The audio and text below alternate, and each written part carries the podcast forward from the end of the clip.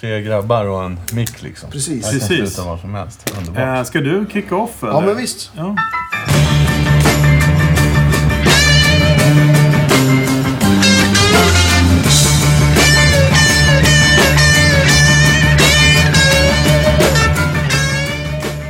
Välkomna till Guitar Geeks podcast idag med Chris Andersen.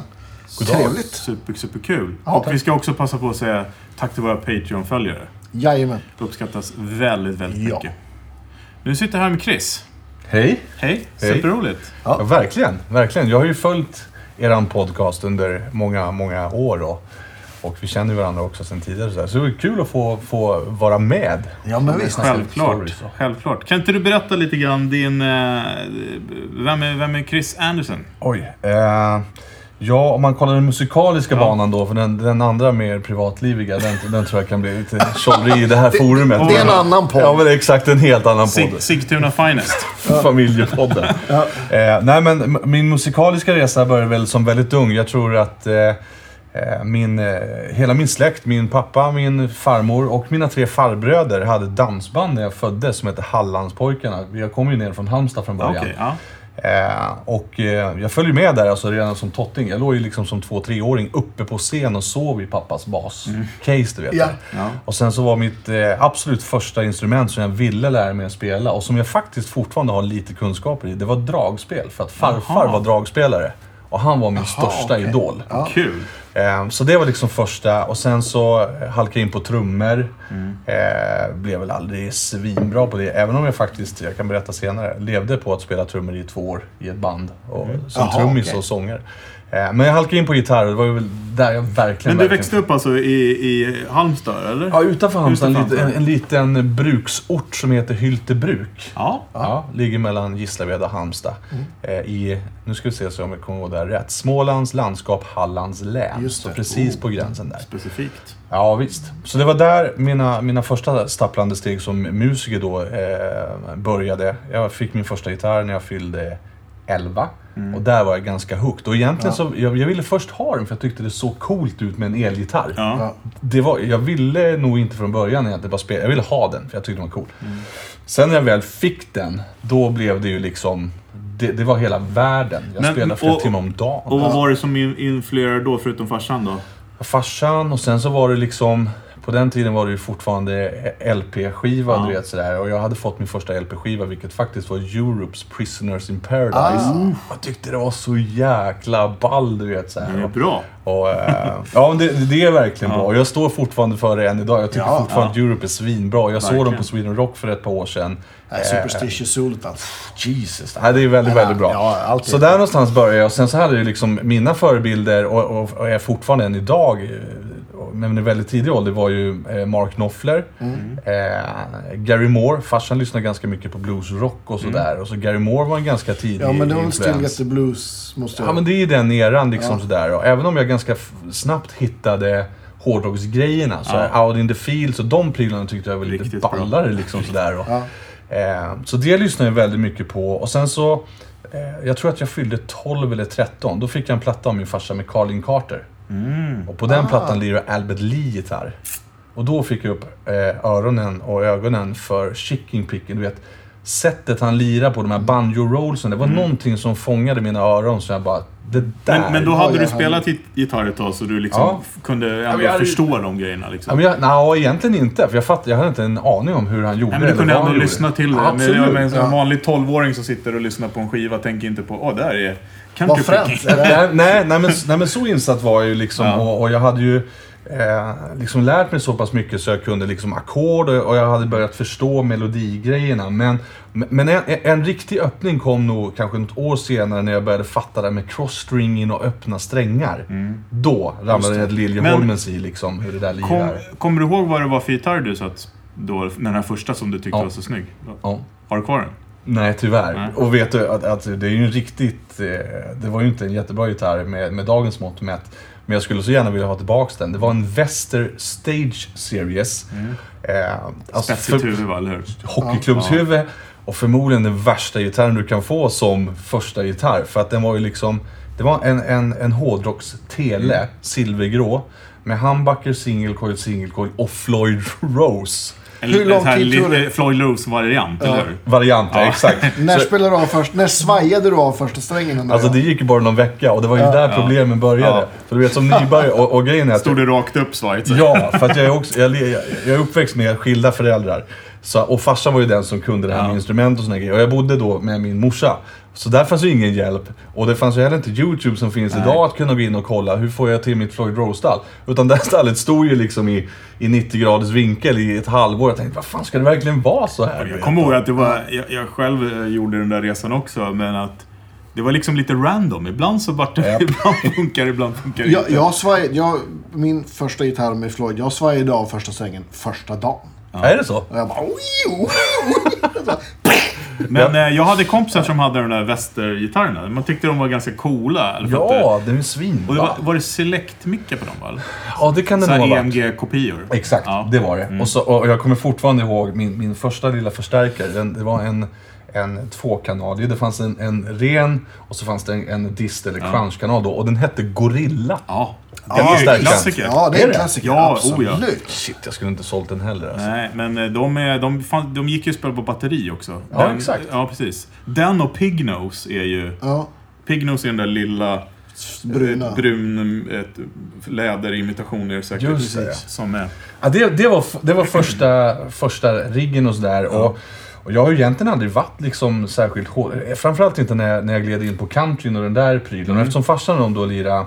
Eh, dansband, så dansband låg väldigt nära till hands ja. och, och, och, och när jag som fjortonåring flyttade hem till min far istället mm. och gick i högstadiet och sådär, då satt vi ihop först ett, ett rockband som hette Distortion mm. I, i, faktiskt, vi fick låna en lokal i, av vårt högstadie, i källan på högstadiet fick vi låna en lokal av skolan som vi höll till i.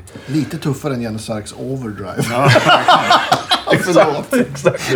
Distortion. Jag kommer faktiskt ihåg att jag, att jag eh, i eh, metall, det heter ju inte metallstöj, det heter typ så här industri eller någonting. Ja, tekni- teknik. Där gjorde ja. jag fan en plåtskylt, du vet så här, där jag klippte ja. ut Distortion och satte på en yeah. annan plåtskylt och så målade vi den gul och det var ju våran backdrop då, den vägde ja. fan femtio kilo eller något, det var helt sjukt. Men i alla fall, så, så, så uh, vi, vi lirar lite med det där, vi lirar lite på skolan och såna här grejer och Och istället för att starta ett coverband så, så hemma i Hyltebruk då, bruksorten där jag kommer ifrån som heter, där var det liksom, jag vet inte hur många bygdegårdar runt mm. bara den lilla byn. Och där var det då de vuxnas fester och det var där det fanns pengar. Så jag förstod ju ganska snabbt att jag tror att vi kan göra pengar på att lira om vi, mm. om vi spelar rätt grejer. Ja. Så då sa vi, vi startar ett dansband, mm. du vet. Hur gammal var du då? Då var jag femton sexton kanske. Men gick du ju musikgymnasium då eller? Jag började på musikgymnasium ja. i, i Gislaved men hoppade av efter ett halvår. Det här var lite senare för att vi startade det där dansbandet som ja. heter Tonight. Ja, då måste du ha gått i nian då om du var femton. Ja, precis. Ja. Och, och började liksom spela på bygdegårdar och tjäna lite pengar. Och så fanns det ett ställe hemma vid som hette Byås krog där liksom de stora banden... Ja. Spelade liksom stora dansbanden skulle mm. jag säga. Eh, så där hängde vi och kollade på vad gör de, hur låter de och du vet så här. Mm. Och så fick vi chansen att spela på det stället en Lucia när, när stället är knökat. Mm. Eh, och gjorde det så pass bra så vi blev kontaktade av ett management och ett bokningsbolag. Okay. Eh, och det här var ju då när jag började gymnasiet. Så efter ett halvår på gymnasiet så hade vi full spelplan. Så jag hoppade av gymnasiet och började okay. turnera fullt med det bandet som sexton sjutton-åring någonstans där. Och då sjöng och spelade gitarr? Sjöng och spelade gitarr, ja, ja. precis. Var det elgitarr då? Ja, elgitarr. För du, du spelar ju väldigt mycket akustiskt också. Absolut, ja, ja det, har, absolut. det har jag alltid gjort. Jag började ju ja. liksom... En, före dansbandsgen så, så åkte jag runt och trubadurar liksom, ja. redan som elvaåring på ja. lokala pubbarna och sådär hemma i Hylt. Och farsan fick följa med för jag fick egentligen inte ens komma in Nej. på ställen. Liksom. Han fick ju sitta med där på kvällarna. Ja. Men kom det liksom... simultant så här, att sjunga och spela gitarr, att det var liksom, var det för att du ville spela låtar eller eller ja, alltså ett så fanns ju inte YouTube på samma sätt och det fanns inte så liksom många forum att spela med andra och inte i, i den byn jag kom, nu var vi ändå några grabbar som som satt ihop ett band och sådär, men det var ingen av de andra som, som eh, ville eller, eller kunde sjunga och jag Nej. kände väl någonstans att, att det fanns en, en grundtalang på, ja, på sång. Så, och, och ända sen, sen det första bandet när jag började sjunga så har det alltid blivit en grej. Ja men Chris, du kan väl sjunga, du vet så här också. Så att jag ser mig som gitarrist, även ja. om jag i nästan alla bandsammanhang jag varit med i har varit leadsångare mm. också, eller blivit. Mm. Så även i, i, jag vet ju nu då att ni har gjort en intervju med Andreas i, ah, okay. i Sunnex. Mm. Mm. Och Sunnex var ju med under ett gäng år. Och det började som ett gitarristgig som gled över i att men du kanske kan sjunga ett par mm. låtar, tills att bara några månader senare så var jag frontfigur och, ja. och leadsångare och och anställde Andreas tjugohundrasju som gitarrist. Och idag har han gjort samma resa som jag. För nu är han sångare och gitarrist ja. och ja. äger Sunnex. Det är ganska roligt. Jag gjorde lite research på Andreas där. Som vi, det, det har jag stött på fler gånger mm. genom åren. Eh, eftersom du jobbar på Luthman också. Ja. Eh, och i, på diverse mässor och sånt där. Yes. Eh, men gjorde lite research. Det var så roligt att jag bara, är det Andreas eller är det Chris som står där? Ni var ganska lika en period, eller hur? Absolut. Absolut. För ja. det var inte så drastiskt byte för publiken. Ja, men vi var nog, vi var, jag var ju lite smalare och lite mindre än vad, vad jag är nu när jag har fått mer kontorskroppsform på någon form av vänster. På den tiden var man ju tvungen att röra sig när man rodda åtminstone liksom. Men, men ja, vi var, det, och, och, om jag inte minns fel nu, Andreas får, får rätta mig om, om jag har fel, men, men det var faktiskt flera stycken som frågade om vi faktiskt hade någon, någon släktband, ja. som syskon eller ja. kusiner. Nej, men på de där eller, tidiga YouTube-grejerna också som är ja. lite sämre bild. Jag var ju verkligen tvungen att läsa om det var du eller han. Just det. Ja, ja, roligt. Sen så sjunger ni ju lite olika, men, men ändå, ändå i det sammanhanget var det väldigt, väldigt bra. Ja, ja. Nej, men så... så eh, Så Sunnex var ju med då under en ganska lång period som sångare. Och det som sagt, men det när, började som gitarristgig. När, när började det? Hur, hur gick du från det här första bandet från gymnasiet? Du, hoppade du direkt till Sunnex eller? Nej. Nej, det fanns en liten mellanlandning. Alltså, grejen då med det här första, Tonight som det hette, mm. dansbandet. Vi, vi gick liksom ganska snabbt från noll till att vara med i dansbands-S M som fanns då. Okay. Ah. Det var, vi hade funnits i ett och ett halvt år. Då kom vi trea i dansbands-S M mot... Och du var tonåring fortfarande. Ja, och, och då... Men spelade ni mer traditionellt då? Eller var det lite country? Ja, lite moder- ja, det var ju som, det finns ju fortfarande än idag en, en mogen dansbandsgenre och en modern dansbandsgenre. Och vi var ju då lite det moderna. Och där kan man trycka in lite utan den moderna country. Alltså Arvingarna räknas som modern, va? Exakt. Och, och, ja, men Arvingarna, Babin och Vikingarna mer... Mod- exakt. Ja, okej. Okay. Om man ska... De som... Ja, men så är det. Thorleifs och Arv... ja. Eller Vikingarna och... och den materialet. Och, och, och sådär, när, liksom. Under det då, som Guitar Geeks, vad spelade du på där liksom? Var gitarrmässigt? Det... Ja. Uh, jag, nu är, representerar jag ju numera, jag är ju marknadschef på, på Luthman som ja. vi nämnde förut och, och ja. representerar Gibson. Men, men jag spelar ju minst lika mycket på Fender-gitarr och jag har ja. aldrig sett en konflikt däremellan för jag tycker att det är ja. två varumärken som, som kompletterar varandra. Absolut. Eh, och framförallt i den genren, den, den är ju ganska single-coil-baserad, mm. alltså mm. många av sounden sådär. Speciellt om du lyssnar på Albert Lee då, som du sa. Exakt, innan. Men grejen var att jag har ju alltid diggat soundet av av Tele. Det var, det var ju det man förknippade med countrymusiken då, mm. förutom Albert Lees mm. Music Man liksom. Men, men Brent Mason och Brad Paisley och alla de ja. förebilderna, det var ju Telecaster. Men jag hade ett problem med det, för, för då, tror det eller ej, men jag var så smal så att när jag tog på mig en tele så jag fick fan ont för att den var så kantig och sådär. det, det är sant. Jag har aldrig haft det problem. Jag hade det, jag hade det då. Men så att, så att strata blev det för mig. Ja. För att den hade ju åtminstone lite konturer och sådär. Du vet, så, att, så den var lite softare. Så jag var ganska länge en ganska inbiten strata-kille. Eh, och sen har jag alltid varit ganska i framkant med, med, med teknologi. Så att för, min första rigg i första dansbandet, det var en strata och tror det är en Pod Pro. Mm. Det var den här rackmonterade. Ja, ja, ja, för att vi var ju också väldigt tidiga med oss, för du vet... Jag säger bara nu, all heder åt da- våra turnerande dansband. Alltså på riktigt, för att de, de har sin egen rigg, de gör sitt eget ljud, de gör ja, sitt eget ljus, ljus, de gör så ja, sjukt mycket grejer. Och, och jag vet ju det eftersom jag har varit där så länge. Eh, men det gör ju också att de är sjukt slicka på att trimma sina riggar. Och ja, så att det är så vi, smidigt som möjligt. Ja, det, ja. Så att vi var ju också väldigt tidiga med in ner för att banta ner riggen, slippa bära monitorer och ja, där. Så jag förstod ju ganska fort att jag behöver inte ha en stärkare som står och flåsar mig i nacken, utan jag vill hitta någon väg som passar mig i det här.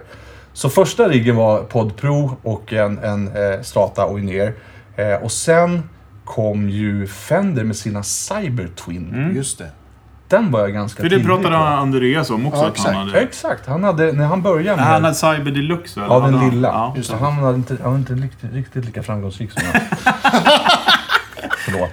Men, nej, men så Cyber, Cyber-twin, och den kunde man ju då linea och sen liksom hela den eran och sen, jag har nästan varit där sen dess. Och mm. det är inte för att jag inte uppskattar, jag är ju nörd precis som er när det kommer till rörförstärkare och hela den biten mm. också. Jag tycker det är svinkul. Du messade mig bara för någon vecka sedan och frågade om högtalarelement. Ja, ja, men så är ju där också. Nej, men man förstår ju det. Det ska ut och in i den där bussen och liksom nu om... idag då som du säger. Alltså, det, du skulle ju klara det på tio meters rakt hela bandet med hela ja, ryggen ja. och några... Jag turnerar ju idag med, eller inte idag, nu turnerar ju knappt någon. Men som ses som förra sommaren när jag och Anton Körberg turnerade tillsammans med Jan Johansen till exempel. Mm.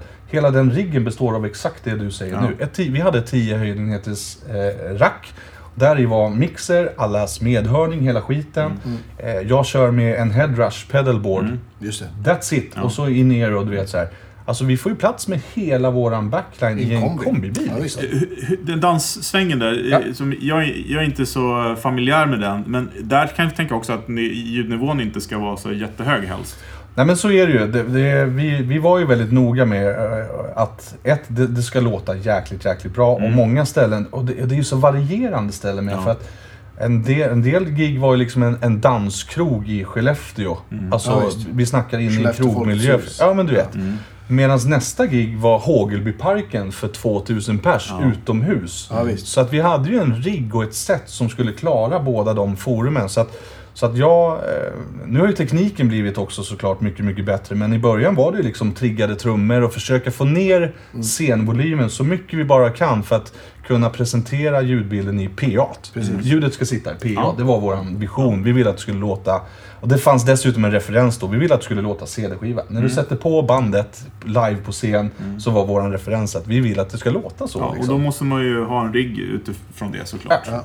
Men, men sen när du började... Vad var det band för band emellan då innan Sunnex? Precis. Däremellan så var jag faktiskt... Då kom jag in på den här trummisgrejen. Då var jag trummissäsong i ett annat mogen dansband som mm. hette Micke Ahlgren som kom från Enköping. Just det. Så där lirade jag trummor och sjöng i två år och det var liksom pre... Sunnex. So- lead, leadsångare yep. då på trummis. Yep. Så att lite Tore... Nej, vad heter det? Jo, Tore. Olle Jönsson. Olle Jönsson. Lasse ja. Stefans Lasse grejer. Stefans, ja. var det. Vi, var, vi var flera leadsångare, så jag ja. delade leadsången med Micke Ahlgren själv till kanske sextio till fyrtio procent. Så jag sjöng ja. fyrtio procent av låtarna, lead bakom trummorna ja, och, och, och Micke då sjöng resten av låtarna och sådär. Och, eh, och det var då som jag flyttade upp från Halmstad för att de utgick då från Enköping och ja. så träffade jag min eh, nuvarande fru och hon var från Sigtuna. Mm. Eh, och bästa kompis med Micke Ahlgrens dotter. Så vi träffades via den connectionen. Ja, just det. Eh, och då följde det sig ganska naturligt för min del att, att flytta hit om jag både hade kärleken och arbetet här uppe. Ja, ja, så då, då blev det att jag flyttade upp till Stockholm och eh, Sigtuna. Och där har jag bott nu då de sista femton sexton mm. åren. Och Men, och, och Sunnex, vilket år var det du varit med där då? Jag började i Sunnex tjugohundratre fyra någon gång. Mm. Hur, och, hur fick du det då? Var det, liksom... det var ju via eh, faktiskt deras dåvarande trummis Johan och jag. Vi var polare sedan tidigare. Eh, och sen slutade deras dåvarande... Eh, vad var det nu egentligen? Sångaren och gitarristen tror jag skulle sluta. Så jag fick egentligen gigget som gitarrist. Men att då sångaren skulle vara kvar tills man hittade en ny sångare. Mm. Och sen hände det där klassiska. Den gitarristen som sa att han kanske skulle sluta blev egentligen kvar. Han ägde bandet så han ja, ville liksom bara kliva. Pelle, Pelle fick vi lära oss. Pelle, Sunnex Pelle. Ja. Så det slutade med att, att han blev liksom kvar som gitarrist och så kom det där igen. Fan, du kan väl sjunga några låtar? Ja, vet, så här. Och sen så blev vi ju sångare och, och, och gitarrist. Så Pelle blev kvar från tjugohundratre fram till tjugohundrasju. Då kände han att men nu är bandet ganska självrullande igen. Och jag blev kapellmästare och kunde driva och förstå hur det funkade. Eh, och då anställde vi Andreas som gitarrist. Så då var jag ju sångare och gitarrist och Andreas men, gitarrist. När du kom med där då, var det du som började liksom krydda det där lite mer med country-vibes liksom? Ja, det var det då. För att de kom från... Ett, Sunnex har ju funnits sedan slutet av sjuttiotalet. Ja. Eh, och, och kom från en dansbandsera. Och, och precis innan jag började i Sunnex, då var det ju en era med, med Barbados som här, där det var nästan lite latin-grejen ja. som var modernt i dansbandssoundet då. Eh, och när jag kom in i bilden, då, då ville jag ju ändra den och gå mer mot countryhållet. Och det förstärkte såklart ännu mer när Andreas kom med tjugohundrasju. För då var vi helt plötsligt två dårar mm. som, ja. som kom ifrån den bakgrunden och hade de referenserna. Så att vi lyfte liksom successivt in den typen av musik. Eh, vi började helt plötsligt spela in den typen av musik mm. mer så att bandets sound ändrades till. Eh, och det tror jag är någonting som Andreas har fortsatt driva fram till till idag, den kurvan som ja. vi påbörjade tillsammans. Ja, verkligen. Och det pratades ju om i förra avsnittet. Ja, uh, men jag uh, hittade ett klipp där du gör en rig round då. Uh, wow. Uh, du, har, du har ju en YouTube-kanal där du har en film. Ah, ja. Det, ja, det är den som ligger wow. där. Chris, Chris Sweden. Oh shit. Då pratar du halländska och, och, och sitter och spelar um, Brad Paisley licks. Nervous breakdown. Ja, oh, jag vet vilken det är. Ja. Jag vet precis vilken det är. Ja, just det. Och den var ju kul. Var det Sunnex-tiden då? Ja, det är det faktiskt. Ja. Och, och den där rig round, det är ju ganska tidigt. För att det ja, var ju liksom pre-premier guitar, ja, rig round ja. och hela skiten. Det var egentligen bara en ren ego-grej för att visa att jag hade lärt mig nervous breakdown. Den grejen. Och så tyckte jag var lite, lite kul, du vet så här. Och jag hade då, om jag inte minns fel, hade jag någon Bassman, Fender Bassman-kopia som en snubbe i Sundsvall hade byggt. En J M S Midnight Sun fyra tre kombo. Jag kollade på den igår. Att jag kom uh, ja, fyrt, ja, precis. Just det. Ja, det var och sen, om Bibender Tele såklart. Ja, Nashville Tele. Precis. precis. Uh, kommer du ihåg pedalbordet? Oh. Okay. Om, om jag inte missminner mig, om det är i den eran, så är jag ganska säker på att det fanns, och det här, och det här var tack vare Andreas för att han studade Brad Paisley värre mm. än vad jag gjorde. Men om jag inte minns fel så måste det ha funnits en, en R C-booster eller en A C-booster. R C-booster var med. Eh, och en T S nio borde ha funnits med. Ja. Full drive kanske? Jag har inte sett det här. Nej, jag, jag kommer fan igång. Ja, ja, men någon, någon form av, ja. av drive. En O C D. Ja, det var för det. Att det brukar jag ha, det har jag haft ja. länge. Eh, och sen så har jag ju alltid på mitt pedalbord någon form av delay och det där måste kompressor vara... hade du också. Kompressor. Ja, det, ja jag är ju kompressor-freak mm. men, men vid det tillfället så var det nog precis i början så jag skulle gissa på att det är en eh, Dynakomp. Mm, jag tror det har varit ja. en sån här go-to-kompressor för mig länge. Ja, men det var ett schysst bara... Nashville-sound. Ja, men det, det, var, det var ju det enda man ville då var att det skulle låta så nära Brad Paisley man bara ja. men, det var referensen. Men då, då, då, det var den riggen du spelade referens. med med Sunnex då liksom. Ja, vid det tillfället ja. var det. Då, och då, då hade man ju kommit ur någorlunda den där digital, alltså tekniken för att micka upp saker och fortfarande kunna hålla ner volymen ja. hade blivit så pass bra så att, så att det gick faktiskt att ha med den typen av grejer mm. ut. Och jag likt många andra man, man är lite, försöker följa trender vad man själv tycker är kul, för att det är ju sådär vi turnerade, alltså, vi gjorde ju alltså mellan hundrafyrtio och hundrasextio gig per år med det bandet mm. och för att tycka att det är kul hundrafyrtio till hundrasextio gånger per år, då blir det lite någonstans också en självbevarelsedrift att byta en pedal eller såklart, ni ja, känner igen det där verkligen. men, men nu, when it all comes down, så är jag en av dem som jag verkligen hatar att bära grejer. Det är det värsta jag vet. Alltså, jag, jag kan bli direkt förbannad, vet, när man lyfter en kombo ja. mm. och så är de alltid något sätt så här lite felbalanserade så att den går och slår den i knävecket ja, ja. samtidigt som du behöver liksom hålla gitarren i andra handen och så är det något som skaver. Kan inte spela det... på en halvtimme efteråt. Ja, exakt, och det där, så att därav så för tillfället så har jag mina rörhäckar i studio, i replokal och hemma och så där.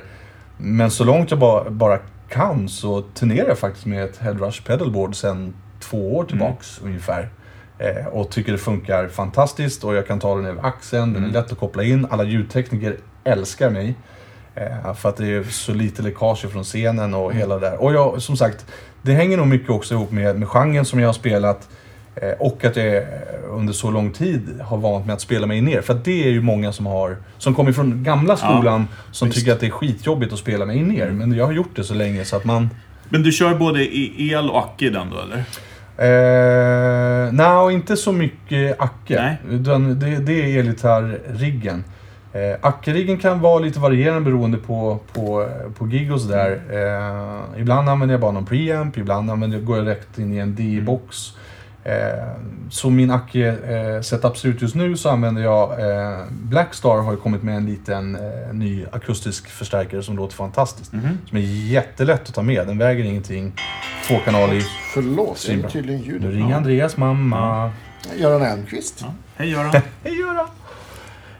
Eh, så då använder jag, och går utifrån den, så jag använder egentligen stärkan som den E Q:n, ja, den kompressorn och sen har den en D I ut. Ja just det, så det blir liksom pedalen. Ja, men exakt. Har de flera eller kommer du ihåg vad den heter? Sonnet. Sonnet, ja. ja den, den lanserades eh, bara för några månader sedan, mm. eh, nu, nu när det här spelas in. Så den visades på NAMM tjugo tjugo ja. nu då i vintras.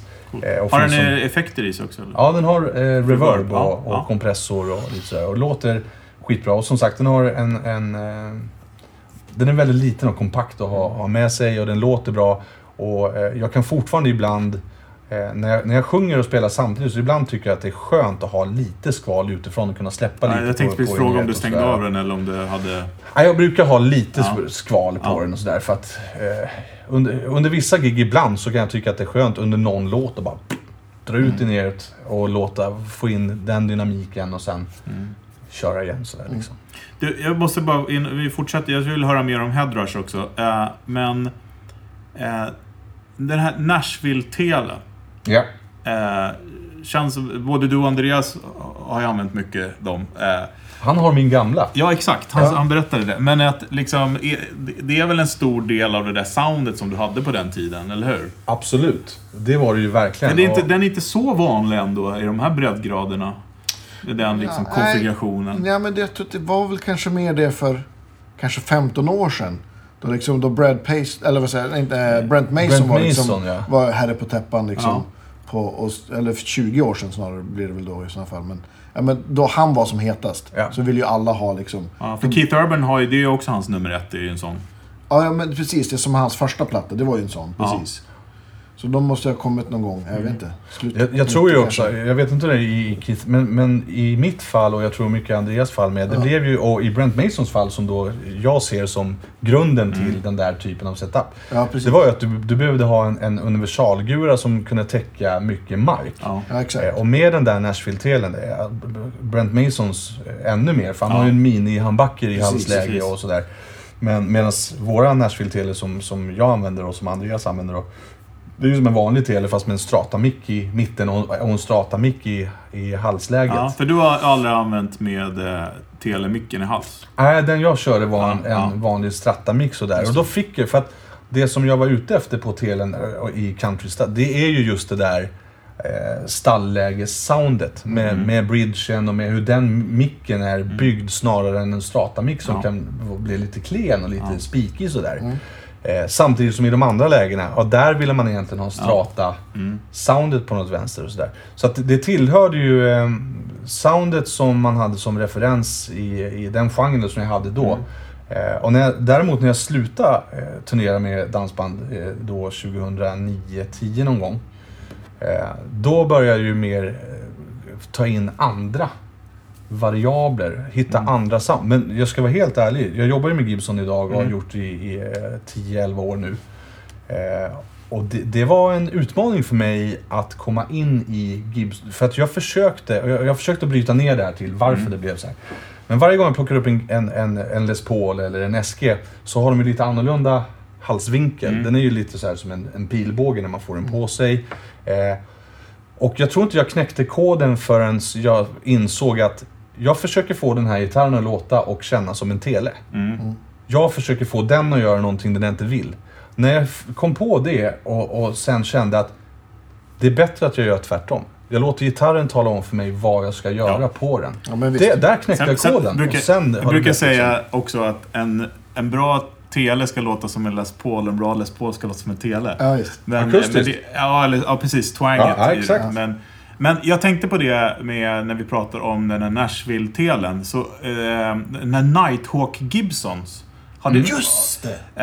Eh, körde, alltså jag kan bara tänka mig just det, det, för det är lite samma fast deras variant på den här multi-utility tool-gitarren. Absolut, och jag hade en. Ja, då, du tänkte jag fråga det. Sen nittiofem, eller? Ja, någonstans. De är ganska coola. Jag, jag, nu är, tycker jag de är mycket häftigare än vad jag tyckte då när de kom. Jag med. Den var ju väldigt... Eh... Och Gibson har ju alltid vågat ta ut svängarna. Alltså de har ju självklart sina... Även om publiken eh, kanske inte har gillat det. Ja, absolut. Men, men de har ju alltid... Alltså kolla redan på femtiotalet. Gitarrer ja, som är Ixon nu idag. Flying V Explorer när de kom femtioåtta. Ja. Det var ju bara, wow, vad hände det här? Ut som rymdskepp och raketer. De fick ju lägga ner dem. Alltså ja, femtioåtta femtionio, det byggdes ju bara liksom... ett hundratal av Flying V och Explorer, för ingen ville ju köpa dem. Men sen så var det ju några dudes som gjorde dem coola, Hendrix till exempel och mm. sådär. Och helt plötsligt började det finnas en efterfrågan, rent hela mm. där. Eh, och jag tror att det kan vara samma grej med Night Hawker. Så jag hade faktiskt en, men jag hade den som hette Blues Hawk som hade två P nittio. Okej, okay, ja. Ah, just det. För det finns ju massa olika varianter. Ja, det, absolut. Den finns med handbacker, singelkål, handbacker och massa ja, olika komplikationer. Lite snea ja. myckar och raka myckar. Ja. Men det, de är en coola alltså. Uh, ja, så kul att se Revival. Ja, men de dyker upp ibland liksom. De är väldigt prisvärda. De kostar inte mycket pengar. Nej, verkligen. De, de var ju faktiskt... Eh... I alla fall innan det här avsnittet. Ja, ja men, eller hur? Ja. Ja, men det är en cool gitarr. Det är, ja. det är faktiskt en jäkligt ball gitarr. Jag minns den jag hade. Den var ju liksom eh, så, så mycket lättare och lite, kändes lite mer ergonomisk ja. och lite sportigare. För den är lite, än den ja, exakt, sportigare bra. Ja. Precis. Den är lite m- mindre gitarr. Ja, nej, men... Ka- kabbad spål. Ja. Ja, exakt. Ja, men de är coola. Och det är, det är väl mahogny nu va? Absolut. Ja, och sen fanns det någon hollow body variant ja. och den där jag hade kommer ihåg hade F H och P nittio mm. och lite såna här grejer. För det finns ju ett, ett butikmärke som heter, vad heter de? B G någonting va? Ja just det. Det är lite åt det stylet. Mm, precis, de har exakt ja, ja, ja, jag vet vad du menar. Ja just formen och sånt. Just det. Eh, nu de, ja precis, ja. Det finns på elvan bland annat. Eh, Ja, men jag var bara nyfiken på att höra just, just utility, för när, som du säger, när det blir sådär man ska liksom... Återigen, jag hatar att bära grejer, men sen har det funnits perioder där, när jag var inne och, och turnerade med, med rörstärk och hela det där, mm. ja, men då, då hade vi ju, vi hade ju buss och alla ja. grejer stod i bussen jämt och då var det ju ganska lätt att ha med sig tre, fyra mm. gitarrer bara för att, och ja. det blev inte bättre när Andreas började för två, alltså det var så mycket gitarrer och prylar ja. i den där bussen så det var helt sjukt, ja. väldigt kul. Väldigt kul. Ja, men det är roligt. Men du, tillbaks till Headrushen. Mm. Uh, uh, hur, hur använder du den liksom? Uh, jag kom ju från... Det började med att, att jag använde uh, Kemper. För den, jag, jag ja. provade runt lite. Jag provade Axe, jag provade Kemper, jag provade Helix och lite alla möjliga. Och var du inne i de där modellerna? Du, du, du körde ju den här Pro, Pod Pro som ja. du sa. Var du inne i de där D G, Yamaha och de där emellan? Nej, nej det var jag faktiskt inte. För jag gick ju från... Podpron till Cyber Deluxe-grejer ja, ja, och sen, sen därifrån till rörstärk och så här. Så när jag kom tillbaks ur rörstärk och inte orkade bära grejer ja. igen, då var det Kemper som jag hittade som jag tyckte du kändes. Hoppar liksom. över hela elva rack ja, grejen. Ja, där liksom. var jag aldrig. Då var jag då turnerade jag fortfarande med med stärkare ja. och pedalbord och hela det där. Men så, så det började med, med, med Kemper, för den var, när jag provade alla de här olika maskinerna som fanns då, då tyckte jag att Kempen var den som, eh, som jag upplevde, svarade och kändes mest som en gitarrförstärkare mm. när jag kopplade in i den, ja. när jag jämförde med många av de andra. Eh, och sen då jobbar jag ju som sagt på Luthman och vi har ju ett gäng olika agenturer eh, och då visade det sig att In Music som de heter, som har Akai, Alesis, mm. allt och en massa brands under sina vingar. De, när de köpte, nu ska vi se om jag kommer ihåg det här rätt. När de köpte eh, en audio tror jag det var, ifrån, ifrån DigiDesign. Mm. Då fick de också med sig DigiDesign, de som gjorde elva Rack, den tekniken. Ja, just det. Så det fanns en påbörjad teknik och... Inom In Music och Akai-produkterna hade man utvecklat en processor och en dator som var grymt stark. Mm. Så man liksom vidareutvecklade den där och gjorde då Headrush Pedalboard. Så att det är ju egentligen dudesen bakom elva Rack som fick möjligheten ja. att, att liksom Just det. fortplanta sig i någonting och sådär. Och eh, då, då testade jag, tog med den hem, jag fick den till, till jobbet, tog med den hem, benchmarkade den ganska omgående mm. i, i studion gentemot min Kemper eh, och tyckte att den här eh, låter minst lika bra. Mm.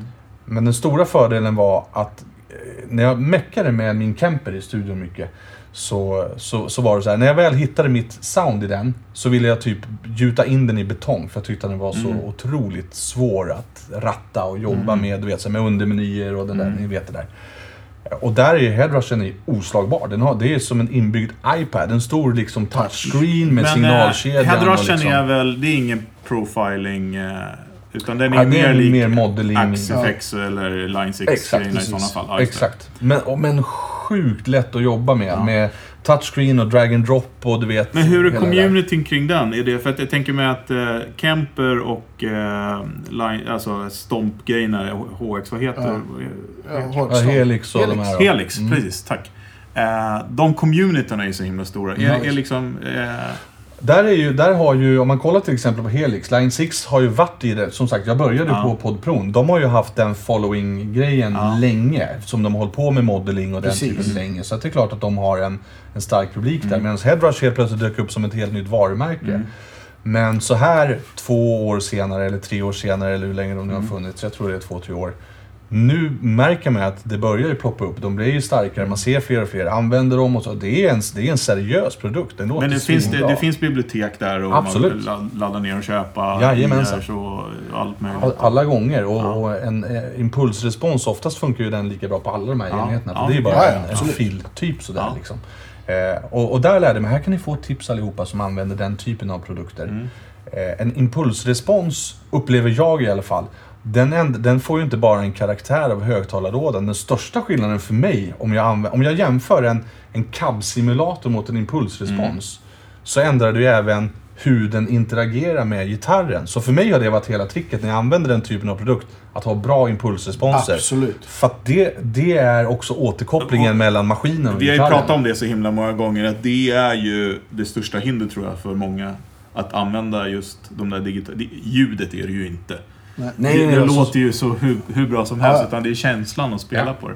Sen kan man ju prata om om man spelar på in-ear på en stor scen och starken står i en buss ja. tre kilometer bort, huruvida man har känslan av den eller inte ja, kvar. Men, men, ja, men ja, spännande. Mm.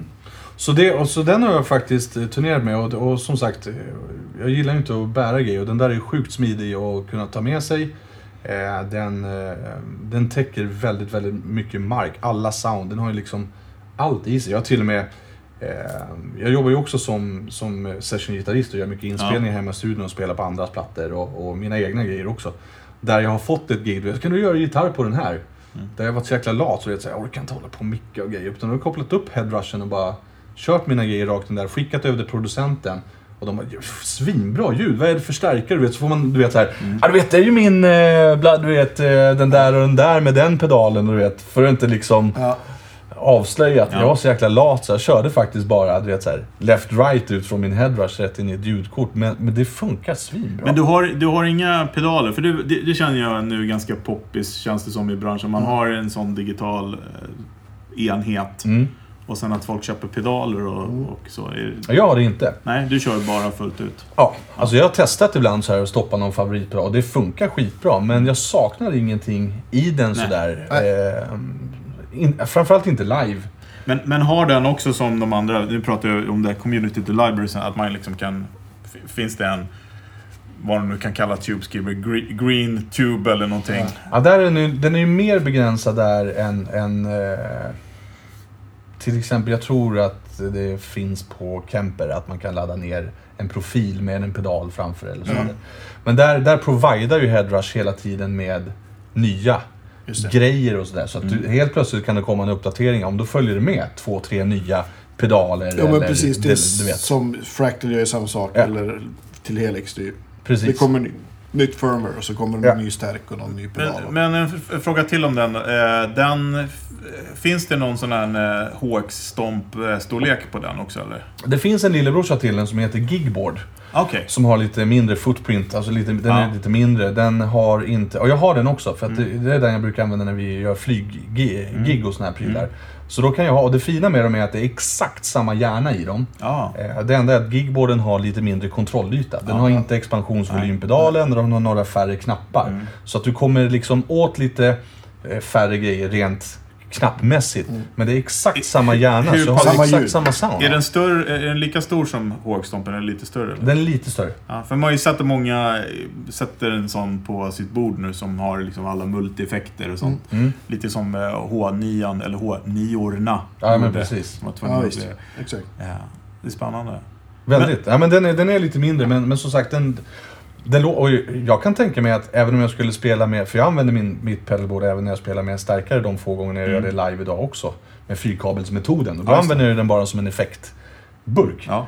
men den är också väldigt skön då, för jag har också en backup om stärkan skiter Visst. sig mm. så har jag exakt samma riggar med exakt samma signalkedja fast där jag bara stoppat in mm. en stärkare i signalkedjan också, så om stärkan brakar så kan jag linea rakt ut och bara byta patch från på, gig, eh, på pedalboarden och mm, köra liksom. Och fortfarande vara bekväm med att det är mitt sound. Mm.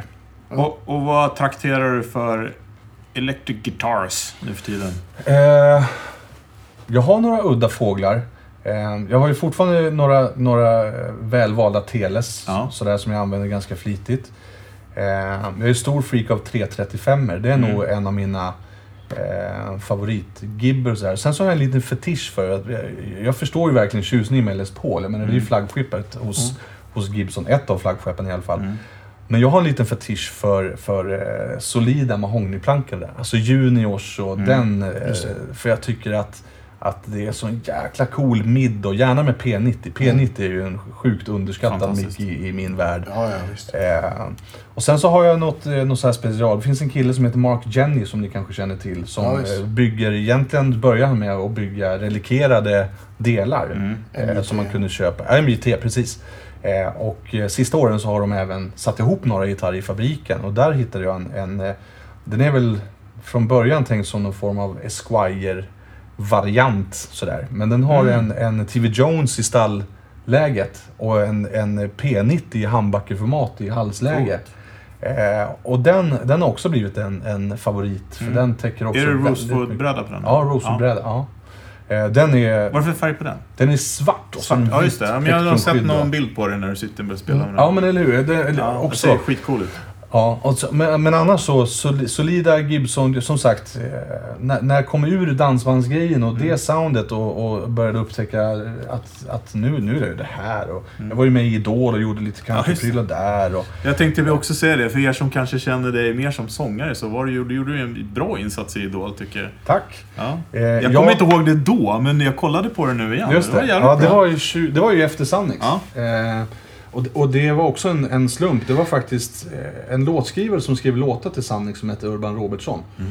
Han jobbade som eh, musikproducent åt Idol. Ja. Mm. Och, och faktum är att när jag slutade med Sunnex, jag var så trött på att turnera och spela musik så att jag, jag tror att det, det fanns en risk att jag aldrig mer skulle spela någonting. Så mm. trött var jag på att liksom lira. Och, mm. och då började han ringa mitt uppe mm. och tjata. Du, du måste söka dig. Jag hörde det här med Sunnex och att du hoppat av där och du måste komma och söka till Idol nu, vet du. Och jag var aldrig i livet. Alltså, det, det hände, du vet. Dessutom, då var jag då ja, runt trettio bast i alla fall. Mm. Det här var ju tjugohundratio då. Så tjugohundranio tio någonstans. Eh, och jag, jag visste ju att Idol var ju ett format för sjutton arton-åriga popidoler som gjorde mm. mer eller mindre bra versioner av, mm. av låtar sådär. Så jag bara kände att det inte alls mitt forum och jag ville absolut inte göra det. Men, då, han, men han gav sig inte, Urban. Så han fortsatte och, och vi snackade och han sa, men vi... Du digger countryprylen så här. Kan du inte komma hit och, så, och, och köra en, liksom, en casting bredvid? Eh, och så liksom promotar vi din countrygrej och så där. Så han lyckades övertala mig att komma dit. Och sen, sen när jag var med, då... Det var ju faktiskt ganska kul. Ja, vi såg ut och trivas. Ja, men alltså... Det var jag, väl det av den säsongens Chris Clafford? Chris var ju också med den ja, säsongen. Precis. Ja, precis. Faktiskt. Ja. Vi hängde en hel del på eh, hotellrum då. Ja. Han var ju, och är ju fortfarande en dag, en väldigt ödmjuk och, och, och, och då i alla fall ganska blyg kille ja. sådär. Men, men ja, han hade tjugo bask kanske. Jag, jag kommer inte ihåg.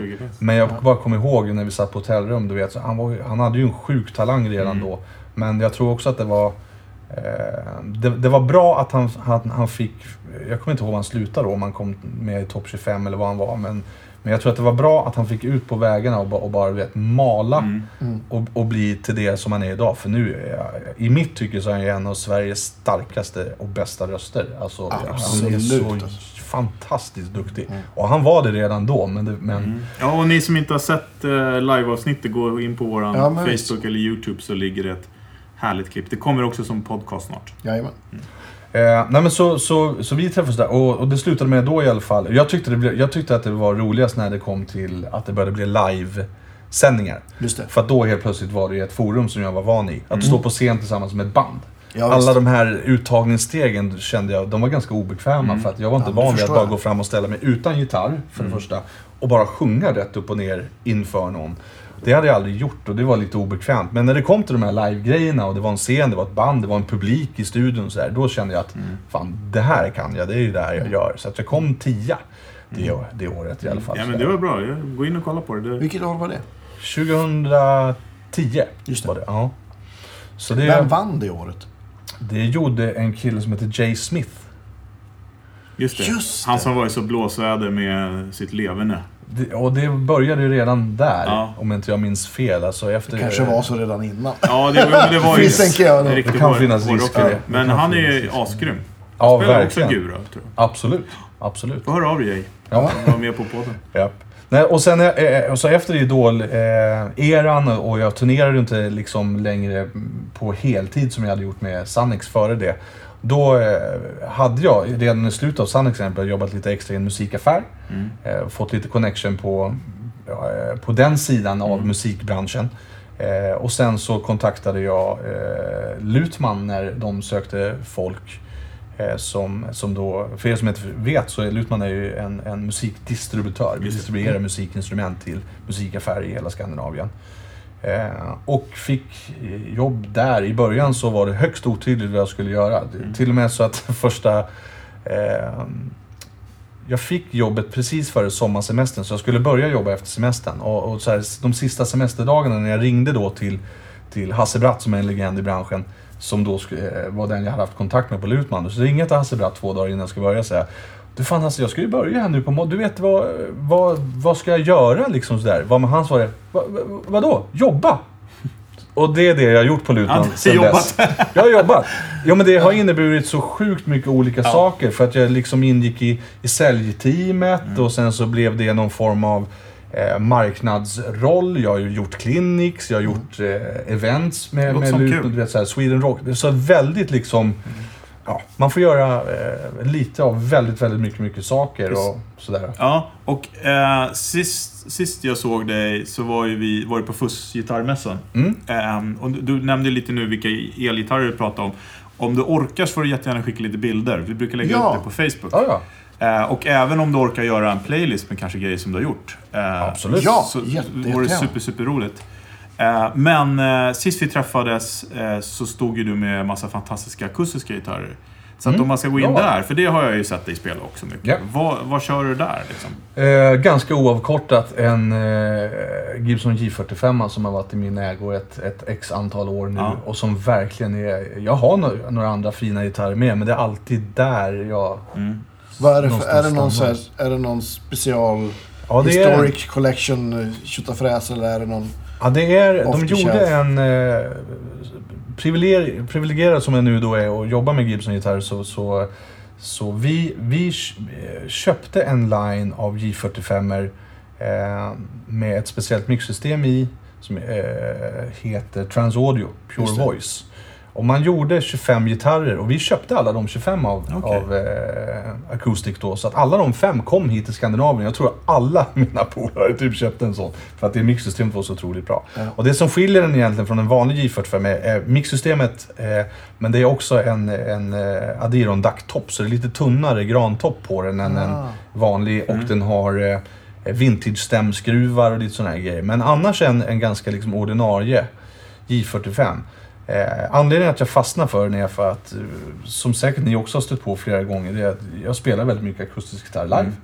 Eh, och jag hatar hur akustisk gitarr live låter med, mm. med ett piezo-mixsystem. Jag tycker att det spelar ingen roll hur dyr eller fin gitarr du har. Kopplar du in den typen av mixsystem mm. så kan det vara en gitarr för tvåtusen spänn eller en gitarr för femtiotusen spänn. Så jag har alltid försökt Just. vara väldigt noga med att hitta något ja. som låter väldigt bra. Och det gör det mixsystemet. Och Gibson... Eh, bakgrunden till att Gibson gjorde de här gitarrerna var för att man gjorde en eh, artistmodell till Jackson Browne. Mm-hmm. Eh, och hans krav till Gibson var att ja, ah, skulle ni göra den här L noll noll då som var hans signaturmodell eh, så ska det vara med det här Transaudio ett ännu finare mixsystem som heter Amulett med en extern preamp och det var väl så Gibson kom i kontakt med Transaudio. Ja, ja, och så gjorde man en, en serie med deras det här systemet som jag har i också då, tack vare det där samarbetet liksom. Mm. Uh, så det... det... Ja, men det, det, det, det har vi pratat om förut, men där tycker jag att många amerikanska artister har varit före länge. Det här med att ha ett bra akustiskt sound, om man lyssnar på James Taylor eller ja, just. Ja, men Jackson Browne ja. till exempel, och med flera liksom. Ja, självklart så kommer ju det med hela den roots-traditionen, ja, men, men jag tänker... Det, Sverige hade ju också mycket akustisk gitarr på sjuttiotalet med, men då var det ju mera nylon eh, Jesus-knäppare ja, och kanske inte, men jag tänker på hela vis med ja, Cornelius ja, och Åkerström och det där, men det kanske inte var så mycket fokus på att det skulle vara ett bra gitarrljud då. Nej, men förr stoppade man ju oftast bara en, en mick framför ja, men att det var så, och så fick visan, det som liksom höras, ja. höras på något vänster mm. men Men, nej, men jag har alltid försökt att vara noga med mitt eh, akustiska eh, gitarrljud. Och, och som sagt, när, när jag då fick upp ögonen för, för den där så ringde jag ju några välvalda polare. Mm. Eh, och bara, det här är the shit liksom. Mm. Så jag vet inte om ni har snackat med Niklas Thelin till exempel. Och, och som är en nära vän. Han köpte en. Eh, Erik Jansson, en annan väldigt nära polare. Mm. Han köpte en. Eh, och, och lite sådär. Så, eh, så den, är, den är min, och den har blivit liksom... Min, min nummer ett mm. från vänster. Så sen så har jag några jättefina eh, tjeckiska handbyggda gitarrer från Furch. Jag har några ja. små orkestermodeller därifrån som låter också fantastiskt, fantastiskt bra. De är sjukt välbyggda och, och när man vill ha det mm. soundet. Men, men eh, J fyrtiofem är den som, som hakar på.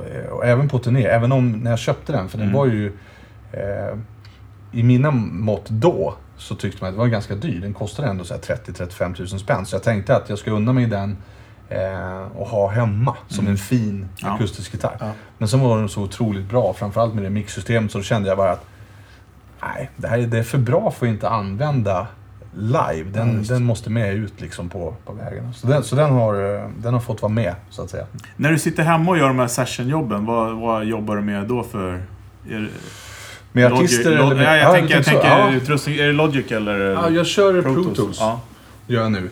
Det har varit lite olika. Jag, jag, har inte, jag har inte egentligen varit fast i något så jag kan egentligen något bättre än det andra. Mm. Utan, eh, Anders Hansson som jag jobbar en del med som producent, han kör Logic. Jag mm. kör Pro Tools nu. Jag, förut körde jag Studio One. Mm. Eh, så jag har... Eh, eh, Jag har ingen så här att men jag har alltid varit Pro Tools-kille, därför mm. kör jag det. Utan för mig är det en funktion. Ja. Och ju lättare den funktionen gör det för mig spelare. i mitt skapande. Ja, men exakt. Det är det jag kommer ja. att använda. Så, där. Så att det är väl det man känner sig mest bekväm ja. i för, för stunden och sådär. Ja, just. Eh, och hemma när jag spelar in så eh, ibland använder jag ju stärkare. Så jag nämnde sådär. Jag mm. har ett, ett gäng Blackstar-förstärkare som jag tycker är väldigt mm. bra där. Eh, och ibland blir det headrushen bara. Mm. Spelar in ackgitarr och sång som jag också spelar in väldigt, mm. väldigt mycket. Med körer mycket och spelar in mina egna grejer med leadsång. Eh, så ackigura eh, har jag en, en mic som kommer från Aston mm. som heter Starlight. Just det. Eh, som jag har hittat som låter otroligt, otroligt fint på akustisk mm. gitarr. Eh, och jag använder även deras mickar på, på sång. De har en eh, mic som heter Spirit som jag tycker låter mm, som är också fantastiskt bra på. De är jättebra. Mm. Så det är väl egentligen hela ja. liksom, hemstudio-setupen ja. sådär. Och, eh. och vad händer framöver då? Jag vet att du, du, du är på språng här. Bara någon liten så. Vad händer framöver för, för artisten Chris Andersen? Ja, alltså det, som sagt, nu på sistone så har jag gjort lite turnerande bland annat med Jan Johansen ja. och, och lite sådär. Och, eh, just nu så är ju turnerandet är ju ganska ja. stilla i situationen. Jag har fortfarande faktiskt några gig i sommar som eh, verkar bli av. Mm.